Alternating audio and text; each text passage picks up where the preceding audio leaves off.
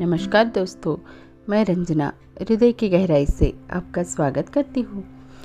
आप सबने सुना होगा कि ईमानदारी सर्वश्रेष्ठ नीति है, यानी कि honesty is the best policy बेईमानी की राह पर चलकर क्षणिक सुख और सफलता तो प्राप्त हो सकती है, किंतु अंततः उसका फल बुरा ही होता है, और जीवन में उसका बुरा फल भोगना ही पड़ता है। वही ईमानदारी की राह मुश्किल अवश्य होती है। लेकिन जीवन के आदर्शों को उच्च रख, यह अंततः हमें सुखद परिणाम और सफलता की मंजिल पर पहुंचाती है। इसलिए सदा ईमानदारी की राह पर चले। यही संदेश देने वाली है हमारी आज की सुंदर कहानी। एक राजा के तीन पुत्र थे। वह वृद्ध हो चला था। इसलिए तीनों में से सबसे योग्य पुत्र के हाथों अपना राजपाट सौंप देना चाहता था। एक दिन उसने तीनों राजकुमारों की योग्यता की परीक्षा लेने के उद्देश्य से उन्हें अपने पास बुलाया और उन्हें एक एक बीज देकर कहा, पुत्रों, मैं चाहता हूँ कि तुम इन तीनों, इन बीजों को एक एक गमले में लगाओ और एक वर्ष तक उसकी अच्छी तरह से देख रेख करो। एक वर्ष उपरांत तुम तीनों अपने अपने गमले के साथ मेरे समक्ष उपस्थित होना। तुम अपने साथ क्या लेकर आते हो? वह देखकर मैं तय करूँगा कि तुम्हें से कौन मेरा राजपाट संभालेगा। तीनों राजकुमारों ने राजा से वे बीज ले लिए और शाही बाग में जाकर अपने लिए एक एक गमला चुनकर उनमें अपने अपने बीज बो दिए। उस दिन के बाद से वे रोज़ शाही बाग में जाकर अपने बीजों की देखभाल करने लगे। एक वर्ष पूर्ण होने के उपरांत राजा ने तीनों को अपने पास बुलवाया। तीनों अपना अपना गमला लेकर राजा के पास पहुँचे। जहाँ दोनों बड़े राजकुमार प्रसन्न थे, वही सबसे छोटा राजकुमार उदास था।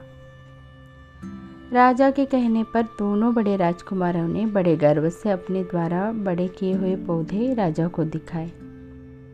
किंतु छोटे राजकुमार ने खाली गमला राजा के सामने रख दिया और बोला, पिताश्री मैंने पूरे वर्ष बीज को पानी दिया, इसकी अच्छी तरह से देखभाल की, किंतु यह अंकुरित ही नहीं हुआ। राजा ने तीनों गमले को देखकर बोला, अब वह समय आ गया है कि मैं तुम्हें बता दूँ कि इस राज्य की बागडोर मैं किसके हाथों सौंपने वाला हूँ दोनों बड़े राजकुमार उत्साहित होकर राजा की ओर देखने लगे। लेकिन छोटे राजकुमार ने अपनी दृष्टि नीची कर ली। उसे पता था कि खाली गमला देख राजा उसे अपना उत्तराधिकारी नहीं बनाएँगे। अगले ही क्षण राजा ने घोषणा की, इस राज्य की बागडोर मैं छोटे राजकुमार के हाथों सौंपता हूँ।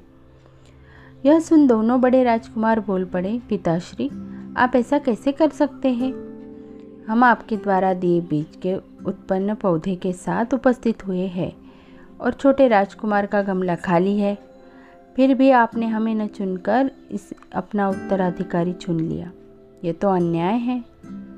राजा मुस्कुराते हुए बोला, पुत्रो, एक वर्ष पूर्व जब मैंने तुम तीनों को बीज दिए थे, तब मैंने तुम्हें यह नहीं बताया था कि वे बीज उबले हुए हैं।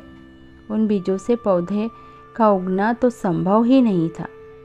तुम दोनों ने असंभव को संभव कर दिखाया। ये मुझे बताने की आवश्यकता नहीं है। तुम्हारे लाए गमले में जो पौधे हैं, वे असल में उस बीज के हैं ही नहीं, जो मैंने तुम्हें दिए थे। तुम दोनों झूठे हो। छोटा राजकुमार सच्चा और ईमानदार है, इसलिए मेरा उत्तराधिकारी बनने के योग्य है। इस तरह सच्चाई और ईमानदारी के पथ पर चलकर छोटा राजकुमार राजा बन गया और दोनों बड़े राजकुमार पछताते रह गए। दोस्तों इसलिए जीवन में सदा सच्चे और ईमानदार रहे। धन्यवाद।